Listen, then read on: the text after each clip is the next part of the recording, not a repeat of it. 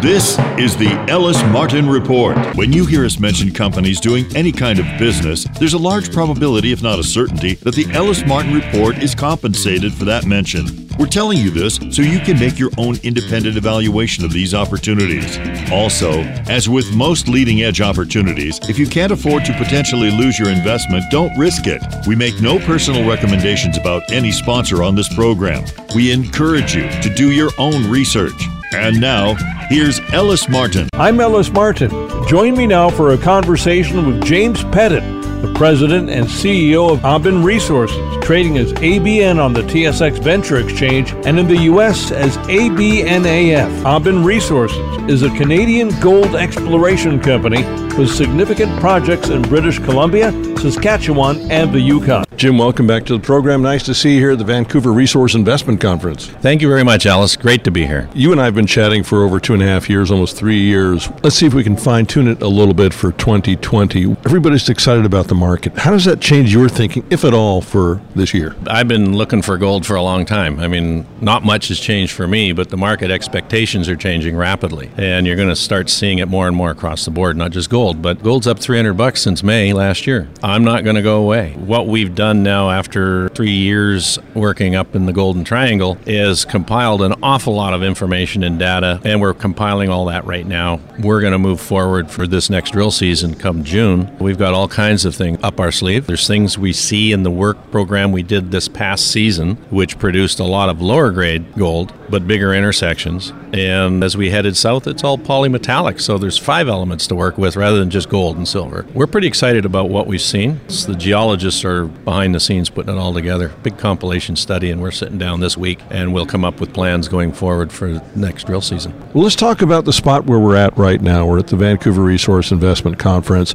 Last year, as far as I'm concerned, was a terrible year for retail conferences like this, and I attended one a few days ago, the Metals Investor Forum and also the same forum last month here in Vancouver. And the excitement in this show, the aisles are full, and I'm feeling things I haven't felt since perhaps 2007, 2011, 2012. Really nice optimism that, that I hope is sustainable. Yeah, I do too. And I think what we're seeing right now is a bit of an inflection point. You've got commodities other than gold aren't really moving. I mean, you've got palladium, I think, has taken off, or one of those two elements. Copper's starting to get a bid. The fundamentals look really good for copper. Gold looks the way it is, it's on a trajectory upward. I don't think that's going to change. And the people are starting to see it and feel it. And it's an old statement I heard Ian Telfer say many years ago, listening to him give a talk about Goldcorp. You know, if you think gold's going higher, act like gold's going higher. But he was talking from the corporate side not necessarily the investors,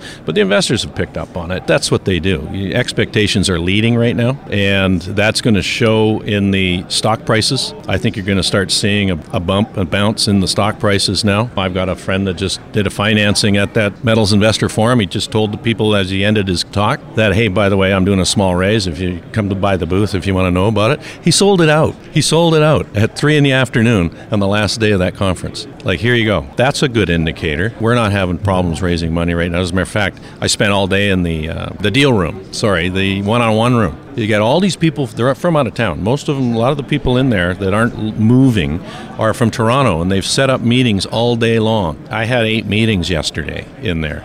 It's amazing to see that they come out here and spend the whole time at this show in the deal room. You mentioned marketing. This is a paid program, and I have some investors that I've run into occasionally here. They're not my investors, but they're investors in this area, and they're asking me, well, what do I like? Who do I invest in? And I say, I'm not allowed to really tell you, first of all. And if I did, you may wind up hating me someday. And I'm a paid journalist. People pay to be on the air on our program. Yeah. And then they think, well, then you're biased. And I said, well, no, I'm just doing my job because companies have a fiduciary duty to get the word out, actually, to potentially increase their shareholder base. And this is something that you and your group do proactively. Absolutely. Yeah. You have to market. There's a lot of companies that don't. And they tend to kind of fall by the wayside because nobody knows them. You know, you can ask some of these newsletter people, you know, about companies we have in our office. I run one, another guy runs one, another guy runs one. I own the company that does all the administrative work for all of them combined, but you have to spend money on marketing. And it's so easy now because it's digital. We don't have a room full of guys on the phone. We're not sending out hard copies of anything.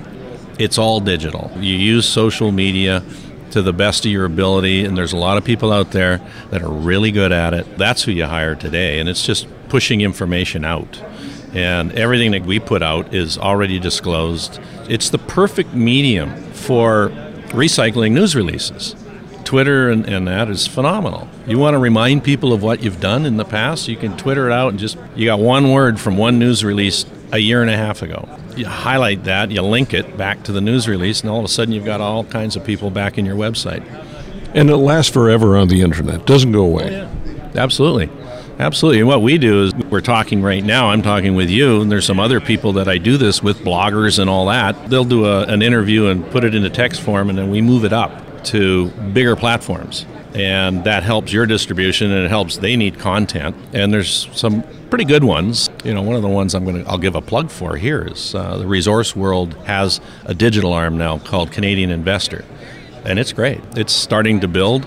They have access to decades worth of Resource World's subscribers, and now it's all digital, and it's great. And they need content. You know, there's some others. INN need content. They distribute far and wide, where a lot of these small bloggers that are just you know local get the airtime. They get that time, and they all of a sudden are getting pushed out, and it helps them. It's an amazing way to do things. I mean, back in the early days, we were the first group to start using social media, and we got knocked down by the TSX several times. And then we figured out, oh, on that Twitter frame, we could put our disclaimers and everything in there and then just push it out. And then when the TSX went public, guess who phoned us to ask how to do this stuff? And I give them all the credit in the world. Now they get it. Well, Jim, what would you say to somebody who's taking a look at Aben for the very first time? There's always new people listening to our broadcast. Oh yeah, absolutely. You know, we've got people you can talk to, or you can basically you go online, take a look at the website. You can go through the investor part of the website and see all the media stuff that I do, and you can follow that if you don't want to read it and get updated right away. Going forward, after three years of drilling, we've got a pretty good program we're starting to formulate for this coming year. There's lots of other things on the horizon that we're looking at, but primarily is we've got some tremendous ideas, and that'll be probably crystallized by the end of this week. Well, Jim, it's always great to see you. I look forward to our next chat. Thanks so much for joining me today in the program. Come down and visit us in Malibu. Absolutely, I will. Thanks a lot. I've been speaking with James Pettit, the president and CEO of Aben Resources, trading as ABN on the TSX Venture Exchange and in the U.S. as ABNAF. Find their logo on our website, ellismartinreport.com. I'm Ellis Martin. Subscribe to the Ellis Martin newsletter. It's free. Go to ellismartinreport.com and fill out the quick and easy pop up form. I'm Ellis Martin. Join me now for a conversation with David Cole, the president and CEO of EMX Royalty Corp, trading on the TSX Venture Exchange and on the New York Stock Exchange as EMX. EMX is a precious and base metals royalty company whose investors are provided with discovery, development, and commodity price optionality while limiting exposure to the risk inherent to operating companies.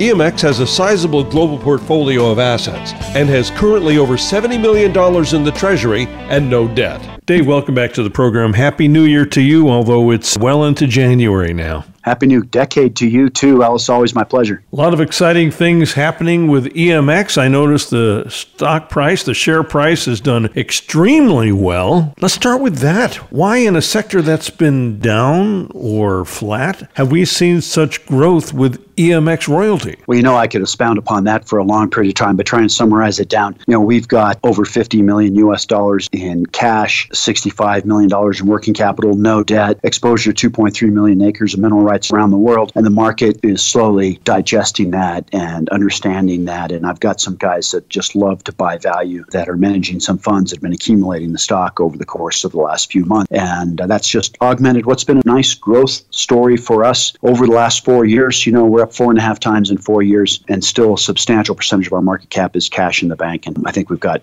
quite a bit ways to go, honestly. Well, it's really about your business model. It's about cash, it's about revenue. And that's the only thing that's really super sustainable in the mining sector and the resource sector. Wouldn't you agree? You know, everybody loves cash flow, particularly in a world where bonds are trading near zero. That definitely matters. And we have a lot of incipient cash flow as well as some current cash flow embedded in our portfolio. But that has been built thanks to our business model, as you point out. And our business model is unique in the industry in that we grow royalties organically. And that's why we call ourselves the uh, royalty generator. We generate royalties through execution of the prospect generation business model, where we acquire prospective mineral rights, add value to the projects using astute geology, sell them off for cash, shares in companies, and always a production royalty. And we've been doing that, as you know, for 16 years, building out a royalty portfolio. Isn't it interesting that some of the companies now, and great for them in the mining sector, at six, seven, eight, nine dollars a share, and yet they're not in production. They may not be for a while. I would think that a company like yours is perhaps underexposed to investors around the world, and it's such a great story that we still may see a four or five X with regard to your company. I'm speculating. I'm not asking you to speculate, just a comment, if you will. So it's an accretive business model that builds value over time. So it's only a matter of time, in my view, that the business model accretes the fundamental value that will deserve a 4x in the stock price. That's the way royalty companies work. We accrete value over time. The way we build royalties costs less than the traditional royalty company, which are doing royalty financings or buying existing royalties at a very high multiple to cash flow, because these are very phenomenal financial instruments with embedded optionality, discovery optionality at no cost to the royalty holder, commodity price optionality at no cost to us as the royalty owner. So that optionality continues to be exposed to develop more value in the portfolio over time. And that particularly becomes the case when the portfolio effect starts to come into play, when you've got a multitude of royalties spread out across the world and you're never sure where the big success is going to come from, but you know that companies are spending millions of dollars on your projects at no cost to you, advancing more resources, more reserves, and more discoveries, all to the royalty holders' benefit. If you go back and you look at the price performance of Franco Nevada since inception, and they've just accreted in valuation, averaged out over their existence in the high teens, compounded annually. You take EMX, we're close to 15%. We originally went public at 30 cents Canadian. We're $2.10 or 12 cents Canadian now over a 16 year period. That works out to uh, mid teens compounded growth in share price over that time. Now, of course, you know, we're all exposed to these exacerbated cycles in the market that can take the stock and propel it up to crazy valuations, as we saw in 2010 11, where the entire sector was overvalued. And then it was a steep decline from there, what I call the beta impact, the impact of the overall market, which is independent independent from what the company's actually doing, where the stock price got hammered along with the entire sector and we became deeply undervalued. And when we became deeply undervalued, you saw my buying, right? I stepped in.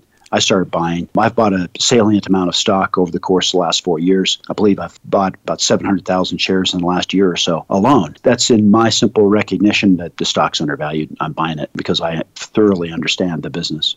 I think last time we spoke, your share price was around $1.65 Canadian, maybe $1.10. As you said, it's over $2 now Canadian. I'm wondering when your company's performing that well, a company that generates revenue from the royalties that you have around the world, is that an early indicator that the sector itself may see some more love in general? Boy, that's a crystal ball that I don't know. It's certainly an observation. One thing that we have seen throughout history, a long period of time, is that the stock prices tend to move before commodity prices. Although this particular last run, you know, the commodity prices, particularly gold, took quite a run and the stocks were a little bit muted in their response. So it's not always exactly the way you expect it to be. But I will say simply this the world consumes approximately 3% more metal every year, compounded. And we expect the planet to consume as much copper in the next 25 years as has ever been consumed cumulatively throughout all of history, which means every copper mine on the planet has to double in size over the course of the next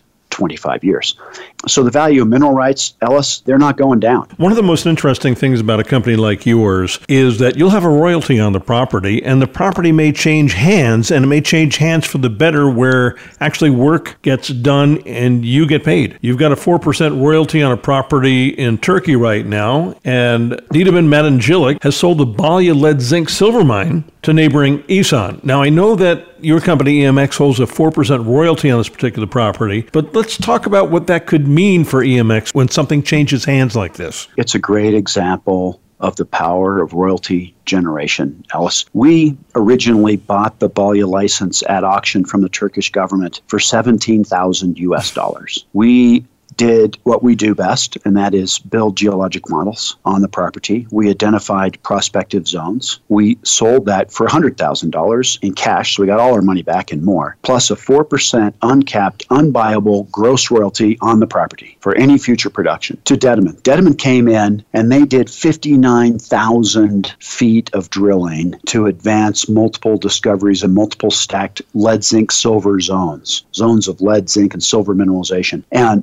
within a district that has been operating on and off for you know nearly a century. And the neighboring property had advanced discovery as well, and they were better capitalized. That's Esan. They were better capitalized. They built a 5,000 ton per day mill, and that mill chewed through the deposit that they had on their side of the line, and they're now mining at 800 to 900 meters depth, which is pretty deep for that style of mineralization. So that mill's becoming hungry. There's a big discovery on the other side of the property boundary where our 4% royalty is. And those two companies came together and consolidated the district. And anytime you have a district consolidation, there's substantial synergies and synergies that result in more production. And so now the ores that are on our side of the line, where we have the 4% royalty, are going to go through the 5,000 ton per day mill because it's all owned by the same company. And as part of that transaction, we had to approve it. So we had leverage. And so we took advantage of that leverage by negotiating a very good commingling agreement. And what that means is an agreement that allows our ores to be mixed with their ores and go through the mill. And it's a sophisticated process of sampling with umpire assays and metallurgical work, which determine how much metal is coming from our side of the line so we can be paid appropriately for that royalty. I talk about the power of royalty generation in generating royalties at the grassroots level, organically growing royalties, if you will, and how powerful that is. You know, we're into this property for nothing. We bought it for 17 grand, sold it for 100 grand, plus a 4% royalty. And so we have no cost basis in this, and it's going to become a multi million dollar cash royalty annually for many, many, many years into the future. The money that we will make off the Balya royalty, in my opinion, will be more valuable than all the money we have spent in the history of the company generating all the royalties that we have generated. It's very powerful. I want to stay overseas now and talk about something else that's very powerful. And again, we're talking about something that has changed hands. Specifically, the giant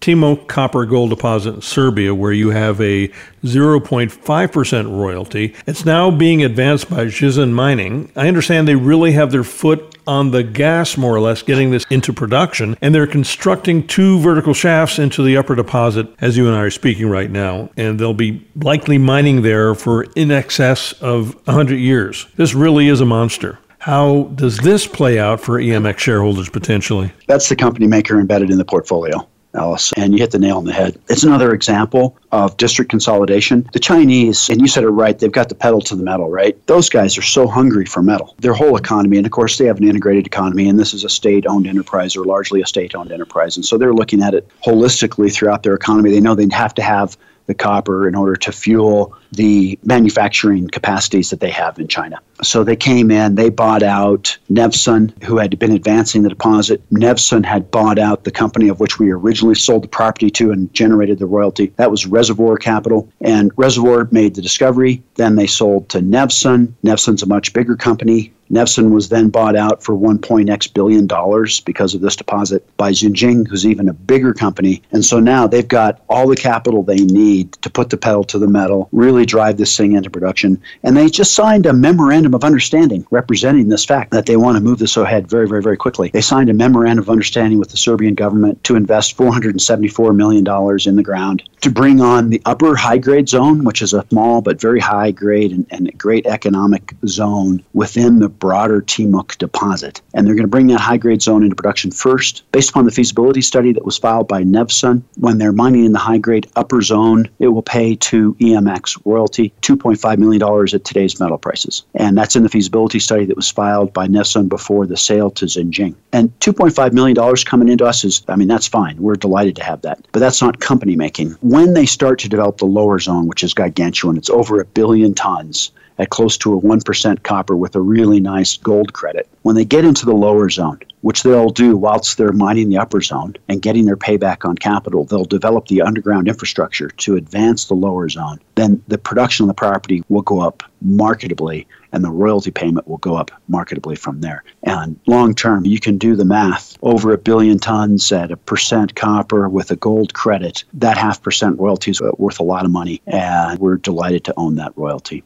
What is it worth? About four or five hundred million dollars, something of that nature? So, because it's not a 43101 compliant reserve document, I'm not allowed to actually say that. You can do the math on that. I can tell you that the compliant resource, there's very strict rules and regulations about what we're allowed to say, of course, with respect to how companies report reserves and resources and feasibility studies. And Nevsun filed compliant resource document on the lower zone. That's how we know that it's over a billion tons. They have a dozen drill rigs on the property, continuing to expand that, so we know it's bigger than that. But the last compliant number that was put out was 1.1 billion tons at 0.99% copper and a nice gold credit along with that. And so you can do the math on how big that is and our half percent royalty and come up with a number. I'm actually not allowed to do that and say that. That would be contrary to Canadian law. There's strict rules about what we're allowed to say. But the number that you came up with, I think, is pretty reasonable. So I can speculate all I want. I'm a media guy. Yes, that's right.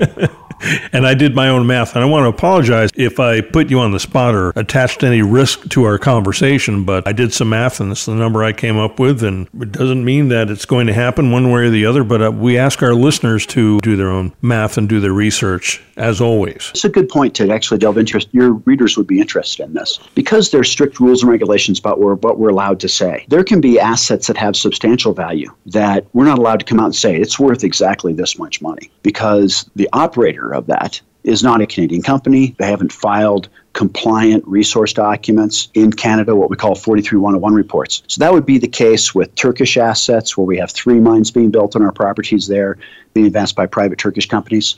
So I can tell folks, yeah, we've got mines being built on our properties in Turkey, but it's difficult for me to say, and the royalty is worth X. And that's because of this situation. And that can result in an information gap and can result in an undervaluation of the security relative to what the actual information is. I understand. And thank you for explaining that. We don't have enough discussion about the rules and regulations that are involved in our business and our sector for a very good reason. They exist as protection, more or less, to the shareholder. But then again, I would encourage anyone listening with any company, again, to do their own research and invest at their own risk. There are never any guarantees. Right, Dave? No, of course not. Absolutely not. But I will say this the nice thing about being the royalty holder is that if something goes horribly wrong, it wasn't our money, right? Particularly when you generate the royalty and you sell off the property for cash shares and the royalty. We've already recouped our investment. And when you have 69 royalties, as we do around the world, and all those counterparties are advancing those assets with their money, not our money, that helps reduce risk substantially and create what we call the portfolio effect. Would it be safe to say that Therefore, there's never any real need for you to go to the market and dilute the share structure? Well, Right now, I have as much money in the bank as I've raised in the entire history of the company, no debt, and exposure to 2.3 million acres of mineral rights around the world. We're not in a position now where we need to, to uh, issue any share capital uh, for any reason, unless it were a very, very, very special situation. Let's spin the globe a little bit. You have assets everywhere, as far as I know Idaho, Australia, New Zealand. I'm leaving many things out. You've done business in Haiti. Jurisdictions are fine as long as you're getting your royalty when you need to get it. Now, let's spin that globe to Nevada. Back in mid December, your company EMX announced that you had acquired a 19.9% interest in the Rawhide Gold Silver Mine in the state of Nevada. Walk us through us, if you don't mind, sir, on how this might impact future cash flow at EMX Royalty. What I'd like to start to do is explain how that fits into our business model. So we have a three pronged business approach, and our bread and butter is the organic growth of royalties, royalty generation, as we've been discussing. The second prong is that we occasionally buy royalties that exist and the third prong is we make strategic investments. And our strategic investing history, Ellis, and you and I have talked about this before, it's stellar. My internal rate of return after tax on invested capital over 16 year history is 40% compounded. And there's been a couple of big wins that skew those numbers, and notably was a recent sale of a, a project in Russia that we had a strategic investment in that paid out handsomely and put us in the position where we have a substantial amount of cash in the bank and no debt today. So we're always on the lookout for ways to astutely allocate capital and maintain that strong rate of return that we have on our invested capital within our strategic investment portfolio. And this is the latest example. And given the fact that the capital markets are tough in the mining sector right now and have been for some time, there's a plethora of opportunities that we're being shown. And we're able to filter through those opportunities, fail the vast majority of them, utilizing our team of metallurgists, geologists, engineers, and finance people to decide what makes sense. And this one bubbled to the top. And so we're just delighted to be 20% shareholders in Rawhide. It's a currently active gold mine pouring doré, and we expect to get immediate dividend payment. So this will have nice impact to our bottom line, and it was not expensive. We only paid 3.7 million US dollars for that 20% interest. Tell me about the 1% royalty you've got on Leeville, Dave, and expand on that if you don't mind. It's very interesting. Happy to, Ellis. And Newmont Mining Corporation was the counterparty and operator of that mine. It has been for a long time. I was actually involved in the discovery of Leeville when I used to work for Newmont back uh, in my younger days. Newmont and Barrick just formed a large joint venture in Nevada, combining their assets into a new company, a joint venture company called Nevada Gold Mines. Barrick is the operator of that company. And Nevada Gold Mines has a website, and on that website is a PowerPoint presentation that discusses the salient aspects of the various assets within the company. And that would include Leeville. And within that PowerPoint presentation, they delineate the drill indicated resource potential on the Leeville property and delineate a substantial new discovery. And they're talking about total endowment of existing resources, reserves, plus the drill indicated resource potential. And they have cross sections with drill assays, et cetera, that define that zone, uh, multiple zones. And we're talking about a number that's close to 10 million ounces.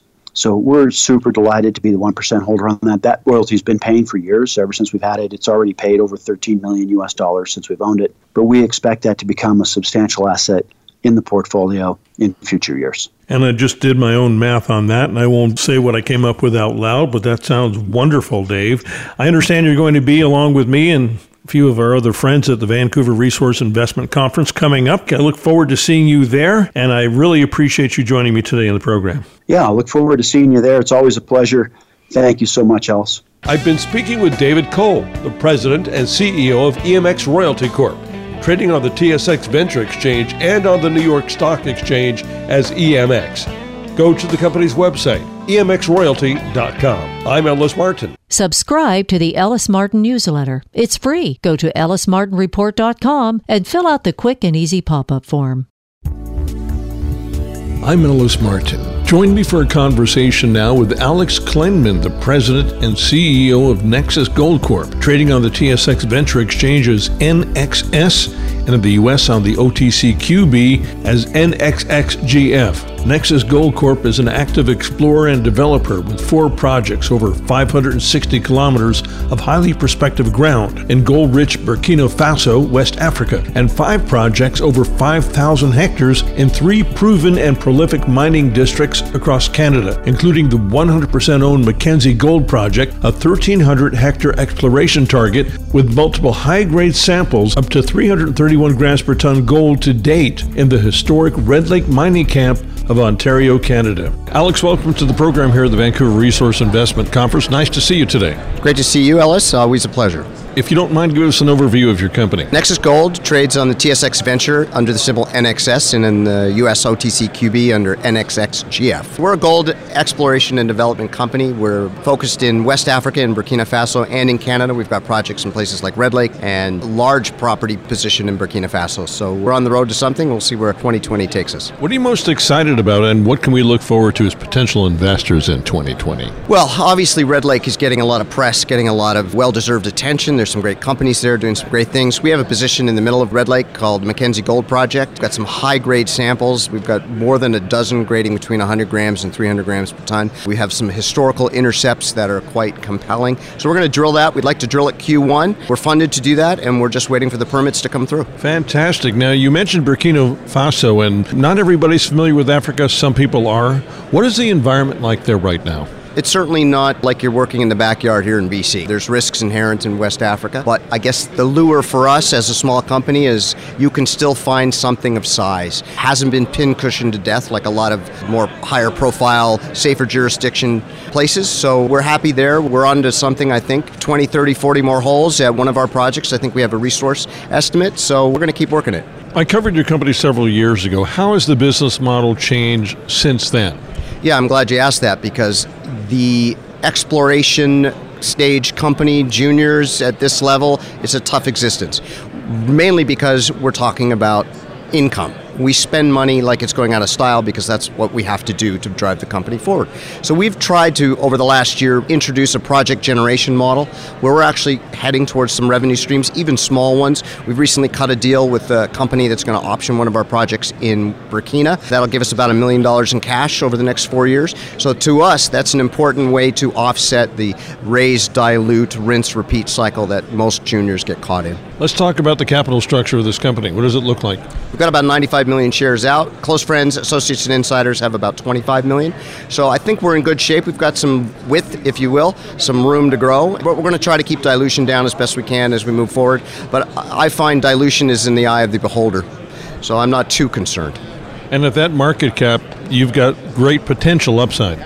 100%. I mean, we've got nine projects, soon to be 10, I believe. We concentrate on two or three of those and try to develop a resource or a good story among those core assets. We'll monetize other assets, and I think over time that'll lead to value. So I imagine with your assets both in Africa and in Canada, you can drill throughout the year. We can, absolutely. In fact, I just did a calendar this morning. If all goes well, we will be drilling each quarter of the year. Alex, if you were to say one thing to our audience, why they should consider Nexus Gold as part of their investment portfolio, what would that be? You know what? We're very liquid. We've been around for five years. We have good liquidity on a daily basis, but our shareholder base is across the planet, and we're trading near our 52 week low, heading into a good gold market. Why not have a look? Hey, Alex, it's always great to see you, my friend. Thank you so much for joining me here at the Vancouver Resource Investment Conference. Ellis, much appreciated. Thank you. I've been speaking with Alex Klenman, the president and CEO of Nexus Gold Corp, trading on the TSX Venture Exchange as NXS and in the US on the OTCQB as NXXGF. Learn more about Nexus Gold on their website, nexusgoldcorp.com. I'm Ellis Martin. Would you like to be one of the first to see who we are following? Subscribe to our audio newsletter. It's free. ellismartinreport.com. I'm Ellis Martin. Join me now for a conversation with Lena Derhally, psychotherapist and author of the book My Daddy is a Hero How Chris Watts Went from Family Man to Family Killer. Available on Amazon. Chris Watts is a husband, a father, a killer, a family man. Everybody, including his family, believe that. Yet on August 13, 2018, he murdered Shanann his pregnant wife, and two young daughters, burying Shanann and their unborn son in a shallow grave and dumping their daughters' bodies in separate oil tanks. As terrible as his story is, it is also a warning to this day, living behind bars, Watts is still acting out the character traits that made him kill in the first place. In this discussion, we hope to point to those characteristics that you should perhaps look for when embarking upon new relationships, whether they be personal or business related. Lena, what was your fascination with Chris Watts? There was a lot of fascination, actually. One, to me, he was a complete anomaly, and he was also an anomaly to people in my field. So he sort of confounded all the experts, not just psychological experts, but investigators. He had even left investigators scratching their heads and unable to find closure with this case. And in the book, I even speak about the head detective on the case has since retired because he has PTSD from this case. And it affected him so much that he wasn't able to continue with his career. As far as I know, he hasn't gone back. So this case has really impacted people and just really left people puzzled with this man, Chris Watts, who had absolutely zero red flags or warning signs. He sort of had the, on the surface, this opposite personality of someone that we would think of as a psychopath or a narcissist. He was submissive and deferential to his wife. He was a hands on father. He never started conflict. He was very introverted and quiet and passive and easygoing, and everybody in his past had nothing but wonderful things to say about him. He was helpful, always doing favors for other people. You know, by all accounts, the perfect husband, father, coworker, son. So it was just completely shocking when you find out that this man not only murdered his family for a woman he had known for six weeks, but had premeditated the murders for weeks and absolutely had no remorse after he committed them. Are there any warning signs that you can give to our audience without folks being suspicious for no reason? That's also another reason I wanted to write the book is that I don't think that we talk enough about destructive people and dangerous people and toxic people, and they come in all different forms. I think as a psychotherapist, I've always prided myself on being able to suss these people out, and I couldn't, you know, I think if Chris Watts had come into my office, I don't think I would have been able to necessarily. So part of the book was also, well, let's look at some of the typical signs, but let's also see in hindsight if we can see some of the subtle signs of somebody that is potentially a dangerous person. Let's talk about possible relationships, whether they be personal or business related. I would think that one would have to take a little bit more time vetting anybody in any kind of relationship to see if anything intuitively goes south in advance. Yeah, that's a great point. So, the number one thing, like you said, I think the best advice I could give anybody in sussing a person out, whether it's business or personal relationships, is take your time and get to know them because some of the most dangerous people are the most deceptive, manipulative people. They can be really charming and charismatic and nice. And, you know, part of what I talk about in the book is that Chris Watts, I sort of brand him as a failed psychopath, as a criminal psychologist described him to me, is that from a very early age, I believe he learned to mimic other people and he sort of crafted this mask that made him really good at appearing to be normal and nice and trustworthy when in reality he actually wasn't. So I think it, this was an extreme case in the sense that it took about eight years for Chris Watts' mask to come off with his wife. But if we're looking at the majority of people, most of the time their mask is going to slip way earlier than that, but you still need to take time to get to know somebody and to judge them by their actions and not their words because people can seem really nice and they can talk a really good game, but you really need to see consistency in actions over time to really judge a person. There's something behind charismatic energy that wows somebody into submission, more or less. Wouldn't you agree?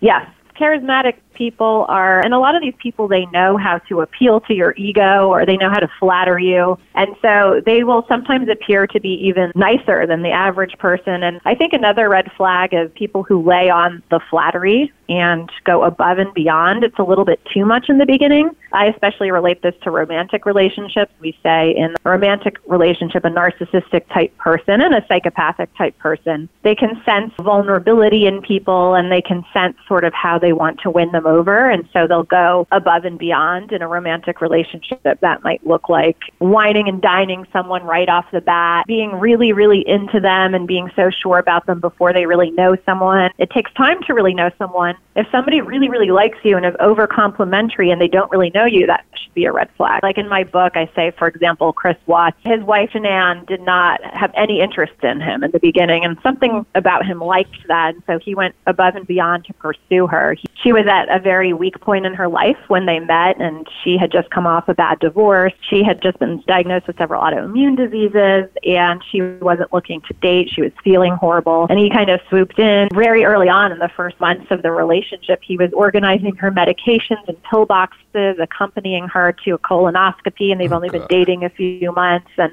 that seems like a really nice guy, but that's also a pattern of what we would call love bombing, or you know, in a psychopathic or narcissistic relationship. That coming on really strong. They really want to win you over. People can say and do nice things in the beginning, but you have to put your guard up a little when it's too much, if you get what I'm saying. So, from what I understand, Shanann was reluctant to date him initially, but he won her over with a lot of this gushy romanticism, if you will, and that became ultimately dangerous. So, she herself did not recognize these fairly obvious red flags that, in general, most folk would just be repelled by. And I think that she, coming off a bad divorce, I think she saw that, hey, there's this guy who's really treating me well and being so nice to me. And, you know, to her credit, he was very consistent. He really only flipped the switch on her eight years after they, they'd been together two years before they got married, and they were married for six when all of a sudden he flipped the switch. So she had seen this consistently nice guy for eight years. And so,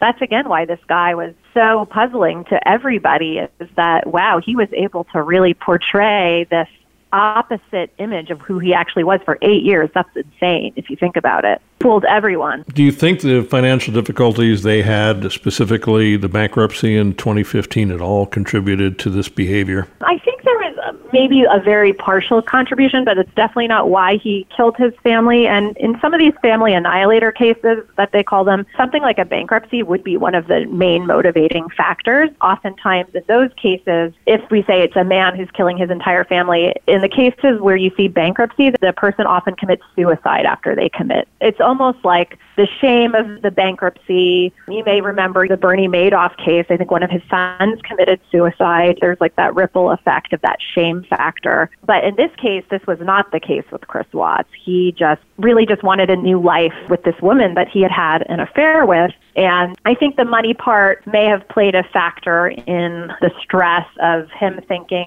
about contemplating divorce versus murder, which is not a normal thing to contemplate. But in his mind, it may have been he didn't want the responsibility financially of having three kids. They had two little girls and a, a baby boy on the way. In part of the book, I interview a neuroscientist who studies rage and the brain. And he identified nine specific triggers that initiate a violent response in a human being you know, and he says outside stress factors often contribute to that as well. So we could look at something like financial trouble, stress contributor to something like this. But definitely it was not, I don't even think, in, you know, the top 10 factors of why.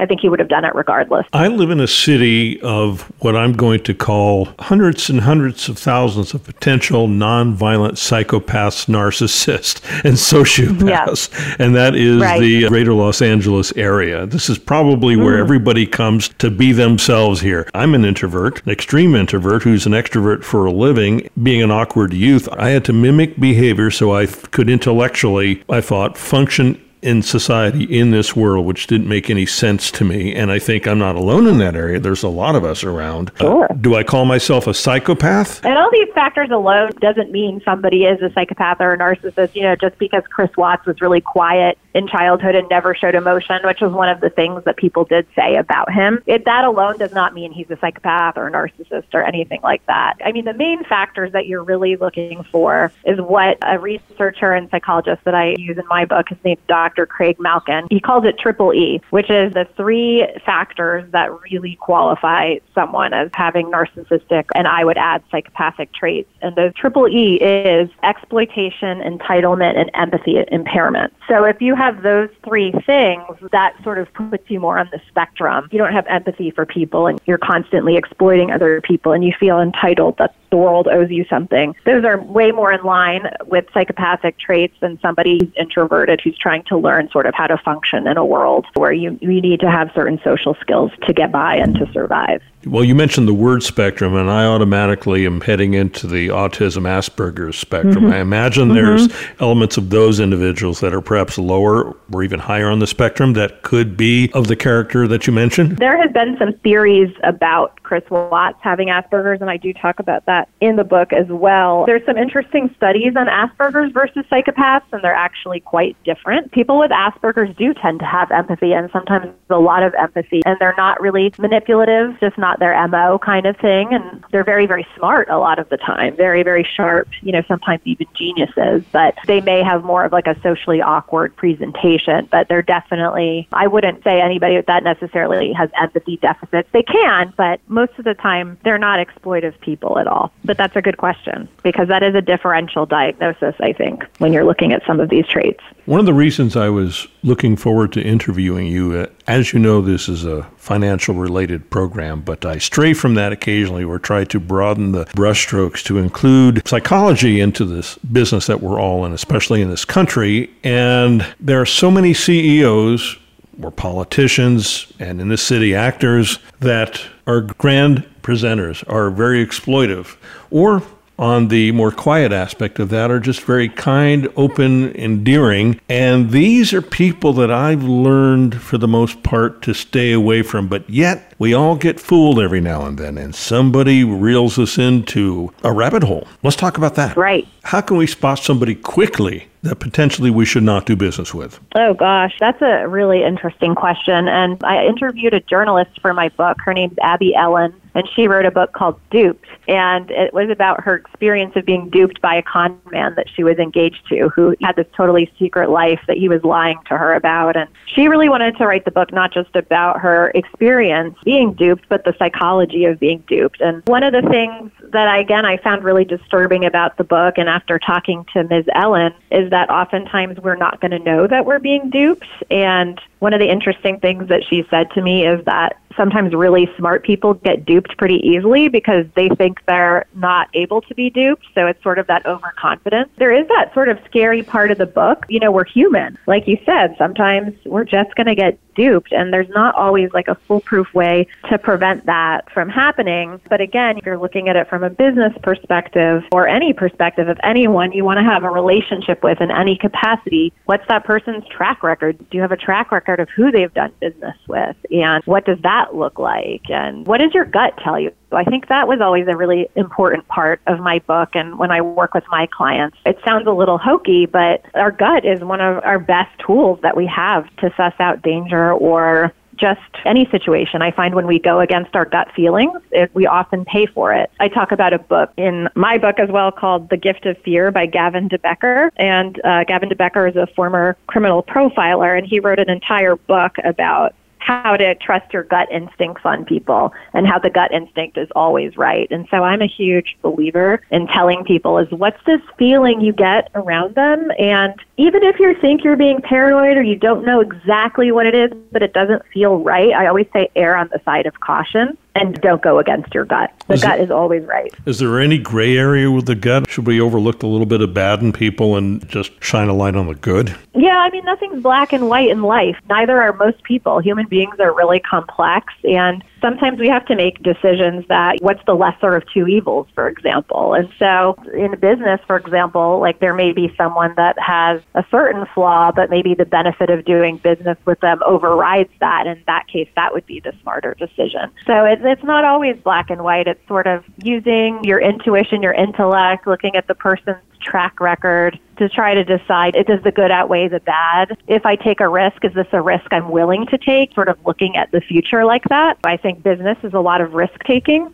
And so, is this a risk I can afford to take if I bet on this person? One of my favorite quotes is from my dad, who I mentioned to you earlier is an investment banker, and he says, Life is all about betting on the right people. And I think that's really true. You know, people call themselves investment bankers, but some of these folks are individuals you should stay away from. I'm not talking about your dad, of course. Yeah. But just the, you know, people anoint themselves with terms. And you can do that unless you call yourself a doctor, that's against the law. Or a lawyer, right. that's also against the law. But you can certainly call yourself an investment banker if, if you want to, and nobody will question that. Aside from the vetting that you must do if you're going to engage with that individual, I guess my question is is there anything you can do more than step away? Should you get involved and let anybody else know, or just move on and keep your mouth shut? That's a great question. And that's another question. You know, as a therapist, I'm trained to never give people advice because every situation is unique and different. So there's no real general advice for that kind of question. So what I would do if, you know, a client came to me and had that question is that we would, again, we would weigh all the answers is like, is it worth it for you to stick your neck out and warn other people? Like sometimes it's not, you know, sometimes the messenger gets killed, you know, for lack of a better expression. But it really depends on the individual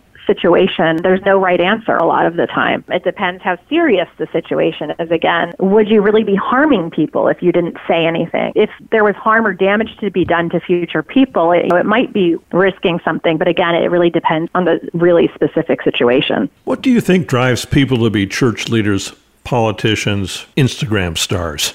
Yes, so I know we are leading with that one. These traits of narcissism and psychopathy. And again, it's on a spectrum. Just because we're using these terms, it doesn't mean that someone has, you know, what's called narcissistic personality disorder, which is only 1% of the population. But again, we all have traits of narcissism, by the way, and that's okay. It's normal to do that because we have to survive. We can't just let people walk all over us. So we all have sort of an innate sense of narcissism. And a moderate sense is okay because it enables you to go out in the world and believe in yourself and do things like have a radio show hmm. um, or write a book. And so that's important to have that. It's just when it gets to the triple E, when it becomes empathy impairments, exploitation, entitlement, that's when it becomes potentially harmful to other people. And so we don't want to get to that point. So we want to think about everything on a spectrum and narcissism on a spectrum. So that being said, the criminal psychologist I interviewed for my book said psychopathy confers advantages to certain professions like being a CEO or a politician or an actor because you sort of need some of those traits to do those things. I recently did a radio show interview and someone called in and was like, well, to be a leader of really high level, you kind of need to have these traits. I agree with that. And I think a lot of psychologists agree with that. Sort of really kind of humble person who doesn't like the spotlight they don't want to necessarily be CEOs. They don't want to be a senator or a president or anything like that, or an actor or an Instagram star. And so some of those traits serve those purposes in those professions. And that's why a lot of those people who gravitate towards those professions may have those traits. And again, we're not saying they're narcissists or psychopaths, but they may have some of those traits that enable them to not feel as bad as a normal person would, for example, if they had to send a drone somewhere and they knew they would be inadvertently killing innocent people. Some people are able to do that easier than others. And again, that doesn't mean they're a psychopath or a narcissist, but you definitely have to be a little bit detached from other people to do things like that. So, this can make great leaders, a form of this. It can. Yeah, I mean, I think there's an element to um, every great leader. And again, it doesn't mean that they're disordered, but there's an element there of really believing in themselves, at least, at the very least, and doing what it takes to become powerful. That can be quite a journey to become really, really powerful you have to do a lot and sometimes that requires you know maybe stepping on other people to do it i don't know i'm not in that position but that's what i imagine is empathy or a lack of it selective or is it across the board? Can you have empathy about one individual or several individuals and for some reason have no empathy at all for someone that oh, maybe you oh, should yeah. have it? Yeah, I think that happens a lot actually is that sometimes that's that's created from our own bias or how we look at things. As individuals, we all have our own kind of the things that we feel more sensitive or compassionate to than others and I think that all comes from like where we come from, how we grew up, what our messages were as children you know, all of those things. I definitely agree with you that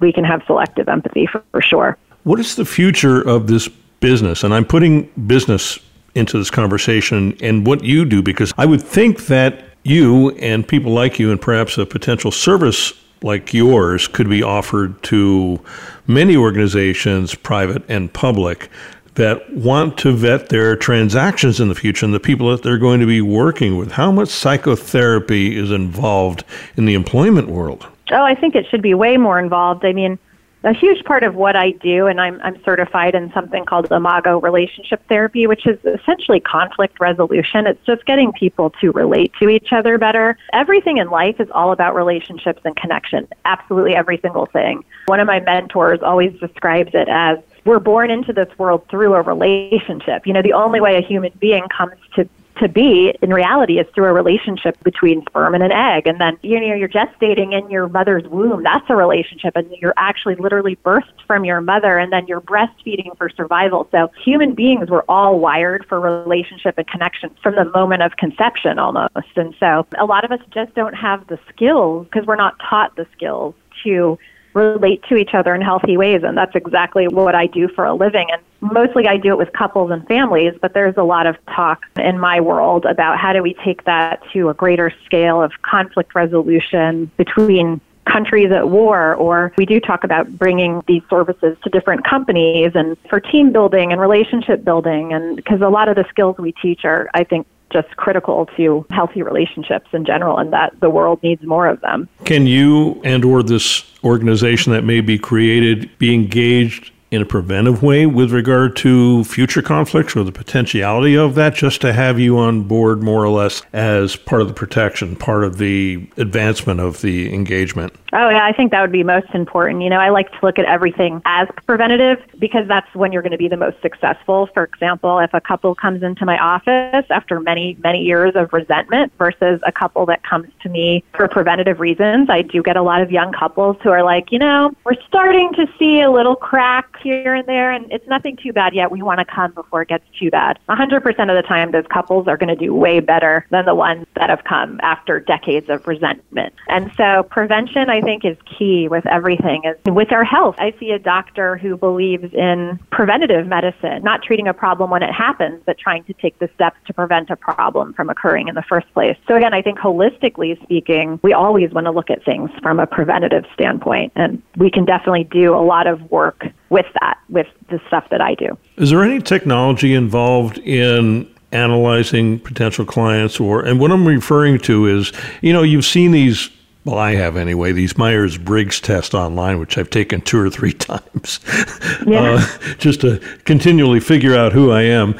And is there anything uh, in your field that could be administered potentially, whether it's an app or a test that employers could use to, and this sounds awful, this sounds a bit 1984, to vet their potential hires? I mean, is, is that in process? No, I don't know anything about that in terms of what we do. I do know they use a lot of personality testing, Myers Briggs stuff in different companies just for hmm. you know, people to have self awareness and when working with different personality types. So, you know, in my field, we also try to not look at anything as bad or good. So when we think about introvert or extrovert, for example, there's not one that's better than the other. It's just different. And so I think a lot of these personality tests, in my field anyway, you want to use them to just look at people so they can understand their differences because a lot of conflict comes from when we don't understand another person because they're different from us and we think just because they do something differently, it means what they're doing is wrong. So, you know, as therapists in conflict resolution, we often teach people to reframe that to say it's not that your wife isn't doing that wrong, it's just a different way of doing it.